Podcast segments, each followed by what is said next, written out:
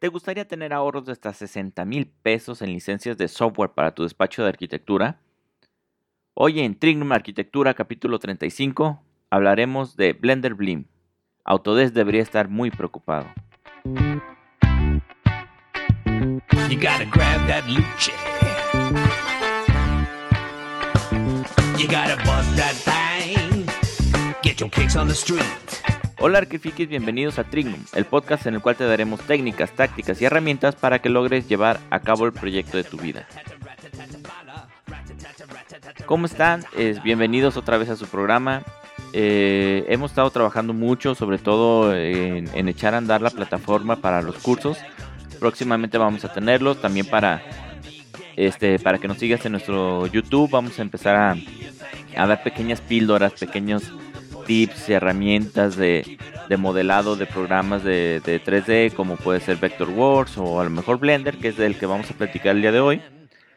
Este, son unos software muy, muy, muy padres, muy complejos, pero que te dan posibilidades infinitas.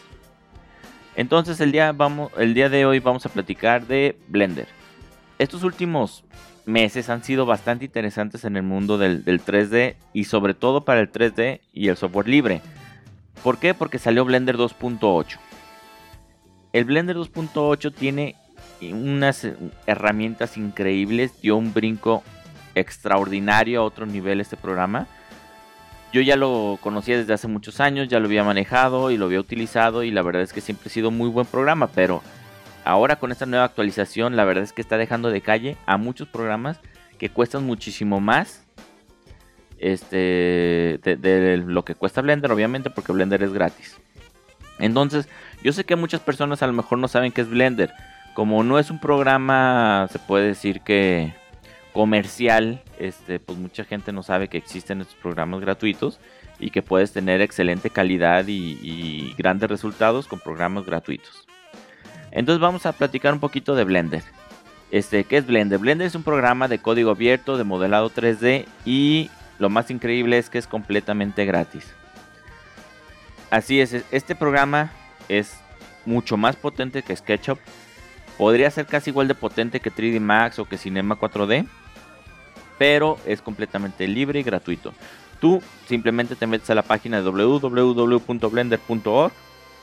En este momento si quieres te puedes meter y te pones en descarga, lo descargas y no tienes que pagar absolutamente nada. Y o sea, te quiero decir que este programa es tan potente que ya existen hoy en día películas hechas completamente con este programa. Películas de animación tipo DreamWorks, tipo Pixar. Obviamente no son películas con tanta, este, tanta historia, son cortometrajes, películas cortas, algunas animaciones de pruebas y cosas por el estilo. Pero la verdad es que la calidad que te da es increíble, es excelente. O sea, no, no tiene nada que desearle a ningún otro programa. Y si obviamente puedes hacer una película, creo que para tus modelos de, viviendas, de casitas o de lo que quieras, pues es más que suficiente este programa. Pero bueno, si este programa ya tiene tanto tiempo que existe, entonces, pues cuál es la, novedad o qué es lo que tiene de nuevo. Bueno, lo que tiene de nuevo es un nuevo motor de render que se llama EVE. Es EE, B de vaca, EE. Entonces, para, para entender más o menos cómo funciona EVE, es tenemos que entender más o menos cómo funciona el renderizado de, los proyectos, de nuestros diseños. En el mundo del renderizado existen muchos tipos de renderizado que utilizan diferentes técnicas para llevar a cabo una imagen que quede lo más real posible. Pero la verdad es que nosotros como arquitectos solo utilizamos dos. Uno es el ray tracing. El ray tracing es la técnica de renderizado que para definir qué objetos se ven o qué objetos no, lanza, como quien dice, unos rayos visuales a través de un plano y este plano rebota con los objetos y en esos objetos se calcula lo que, lo que, este, toda la información que tiene para que se vea real. Entonces, por ejemplo, si tienes un cubo, pues entonces, si en tu plano se ve el cubo, lanzas un rayo y donde bota con el cubo se calcula la, los rebotes de luz, el, este, el mapa de radiación, el, ambiente, toda, toda la información que tiene ese objeto. Entonces, en pocas palabras, tú no estás generando un modelo tridimensional de todo lo que tienes en tu modelo, sino únicamente está renderizando lo que se ve en tu plano. Tal vez es un poquito complejo, pero en pocas palabras es lo que hace el V-Ray, es lo que hacen los motores de render como el Corona Render o los renders internos este, que tienen los programas normalitos.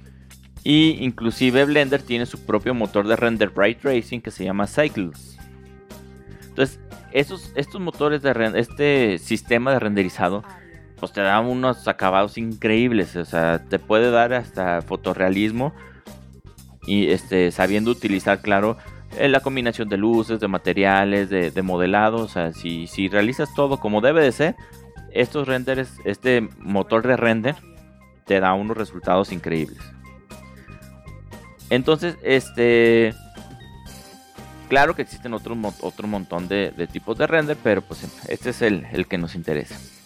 Y existen otros motores de render que conforme ha avanzado la tecnología de las computadoras, eh, pues tenemos mejores procesadores, tenemos mejores tarjetas de video, tenemos mejores memorias RAM. Entonces empezaron a salir otro tipo de motores de render que se llaman renders en tiempo real.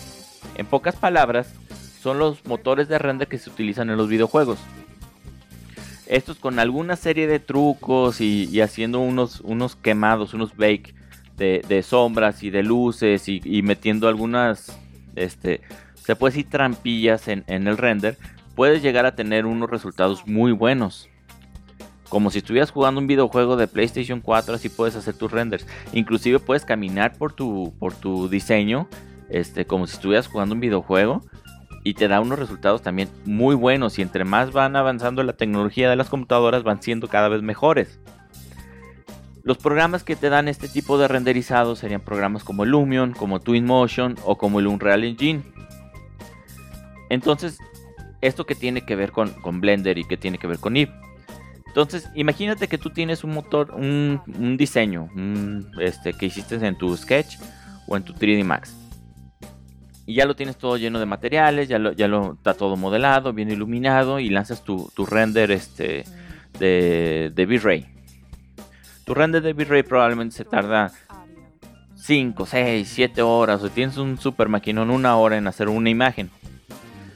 Entonces, este ¿Qué pasaría? Imagínate que tú puedes apretarle un botón y ese modelo automáticamente se te fuera a Lumion y sin tener que hacer absolutamente nada más, puedes hacer un recorrido virtual en el Lumion con los mismos materiales, con el mismo modelado, sin tener que volver a, hacer. Bueno, ahorita lo que tienes que hacer es exportar tu modelo y poco a poco ir acomodando los materiales para que te queden como son.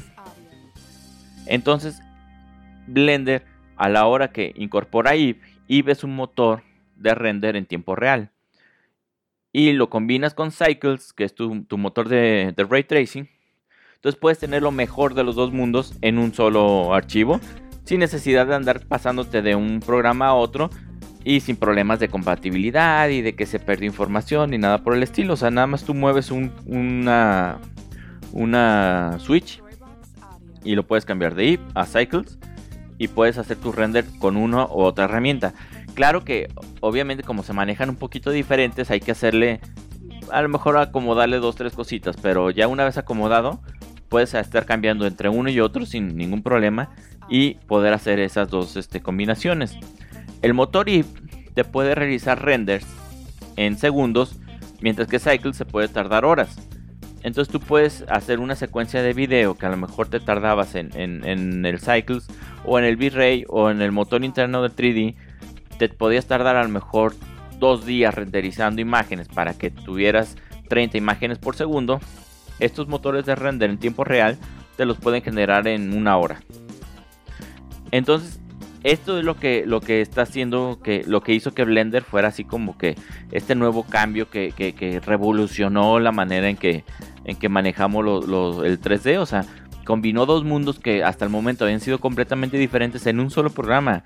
Y no solo eso, es un solo programa que es gratuito y que lo puedes bajar de internet y que tiene una super comunidad en la que tú le puedes decir a cualquier persona, oye, ¿cómo hago esto? Y a los 5 minutos te respondieron 30 personas diciéndote 10 maneras diferentes de hacer algo. Entonces es un programa libre, de código abierto, gratuito, que está haciendo que tu programa, por ejemplo como Lumion, que vale 66 mil pesos, o tu programa de 3D Max que vale 20 mil pesos, sean completamente obsoletos e innecesarios. O sea, porque tú ya puedes hacer lo mismo con un programa gratuito. Entonces ahí te estás ahorrando 86 mil pesos. Nada más este, por el simple hecho de aprender un software nuevo.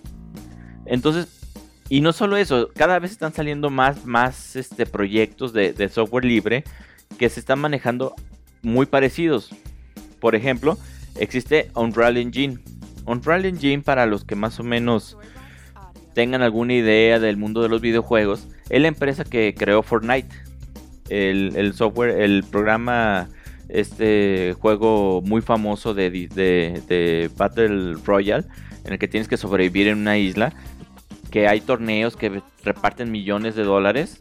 Ah, pues esa misma empresa creó su software que se llama Unreal Engine, que es con el mismo programa, es el mismo software con el que se hizo el videojuego. Y este software te sirve a ti para que tú puedas este, hacer lo mismo. O sea, te lo dejaron libre. Yo te doy mi software para que tú puedas configurarlo y hacer videojuegos de la calidad del Fortnite, pero como tú quieras. Entonces, si te pones a ver, bueno, si, si mis modelos arquitectónicos los puedo manejar como si fuera un videojuego también, porque lo mismo, es modelado, es renderizado, es aplicar materiales, iluminaciones, eh, simular físicas y cosas por el estilo. Y dices, pues entonces la, arquitectura empezó a utilizar el Unreal Engine para, pues, para hacer sus propios proyectos. Lo único que pide Unreal Engine es que si tú realizas un videojuego y lo vendes, un porcentaje de ese dinero va a ser para, para ellos. Entonces, este, digo, como nosotros como arquitectos no vendemos masivamente nuestros modelos, entonces podemos utilizar la herramienta sin necesidad de, darle este, su comisión a un Unreal Engine. Y si te pones a buscar ahorita en YouTube eh, videos de arquitectura hecha con un Unreal Engine, vas a ver unas cosas increíbles, o sea, que, no te la crees, parecen como si fueran videos grabados del, del lugar y no solo eso, pueden ser interactivos. Tú puedes cambiar este, el color del piso, el color de la madera, el color de la pared. Puedes cambiar de sillones, de sofás. O sea, tú puedes hacer que todo sea interactivo para que la gente pueda customizar, se puede decir, y, como si fuera un videojuego, modificar sus espacios como ellos quieran. Y, este, y es completamente gratis. Y si por si esto fuera poco, hace como uno, un año más o menos, Existían dos programas para realizar el muy famoso, se puede decir, para realizar el renderizado en tiempo real. Uno es el Lumion y el otro era otro, un programa que se llama Twinmotion. Que la diferencia entre el Lumion y Twinmotion, a mi gusto, era nada más que el Twinmotion sí corría en Mac y el, y el Lumion nada más corre en Windows. Pero la verdad es que te dan los, prácticamente los mismos resultados, se manejan de una manera muy similar. Entonces, hace un año más o menos, Twinmotion fue comprado por Unreal Engine. Y Unreal Engine metió Twinmotion completamente gratuito para que tú lo puedas descargar en su, en su misma gestor de descarga de, de Unreal Engine. Entonces tú puedes tener Twinmotion, que es otro software increíble para... Más bien muy sencillo, digo, no, no te da la calidad que te puede dar un V-Ray bien trabajado, pero en una cuarta parte del tiempo puedes tener un render bastante bueno, bastante aceptable y este y es completamente gratuito también. Entonces, aquí ya ya con lo que te he platicado, pues ya ya Autodesk, pues ya su 3D Max pues ya va para atrás. Inclusive el SketchUp de Google también ya no no es este necesario. Entonces lo único que se puede decir que le quedaba a Autodesk que estaba muy difícil todavía porque el desarrollo de, los programas este, libres de BIM todavía está muy verde. Inclusive hace poco intenté trabajar un tiempo con el este con el Open OpenCAD, si no me equivoco, inclusive escribí un artículo que lo puedes encontrar en el blog y es un programa que tiene mucho potencial, pero le falta muchísimo desarrollo. Es muy difícil de, utilizar, le falta arreglar muchas cosas. Entonces, en el software libre todavía le hacía falta algo para que existiera un programa BIM que, pues, que, valiera la pena, que, le sacara un susto a los otros programas BIM. Porque son carísimos. El, el Revit, eh, la licencia anual anda costando 40, 50 mil pesos. El Archicad anda por el estilo El Vector Wars también anda como en 30, 40 mil pesos. El Alplan también anda como en 30, 40 mil pesos. O sea, son carísimos los programas este, BIM. Entonces, eh, lo único que aún hacía que le quedaba fuerte a, Autodesk, porque también el AutoCAD ya existen muchísimas alternativas de AutoCAD que funcionan exactamente igual y que cuestan una décima parte de lo que cuesta el, AutoCAD.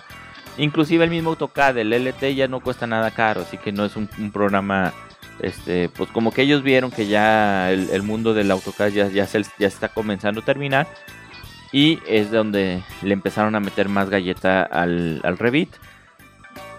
Entonces, resulta que eh, Blender a finales del año llegaron y anunciaron Blender Beam. O sea, no, no, te digo que ya vayas y canceles tu cuenta de, de, Revit y digas, ya, ya chingué, ya no voy a tener que volver a pagar este Revit, si es que pagas. Pero si Blender sigue haciendo las cosas como las ha hecho hasta ahorita, dentro de muy poco vamos a tener un, programa BIM que puede ser accesible para todos, que funciona muy bien y que, este, que puede ser una alternativa muy poderosa. Entonces, en pocas palabras, para que entiendas más o menos cómo funciona un software BIM, es nada más que un modelador tridimensional que está cargado de ciertos parámetros en el que puedes modelar edificios, pero la diferencia es que tú le puedes asignar cierta información a cada cosa que contiene tu modelo. Si es este un muro, le puedes asignar información sobre que si lleva un recubrimiento, sobre qué lleva adentro, si lleva algún acabado de pinturas. Tú le puedes agregar información a cada cosa. Y tú le puedes decir que este pues sería una especie de de, de cubo, de, este, de prisma rectangular, tú le puedes decir que se llame muro.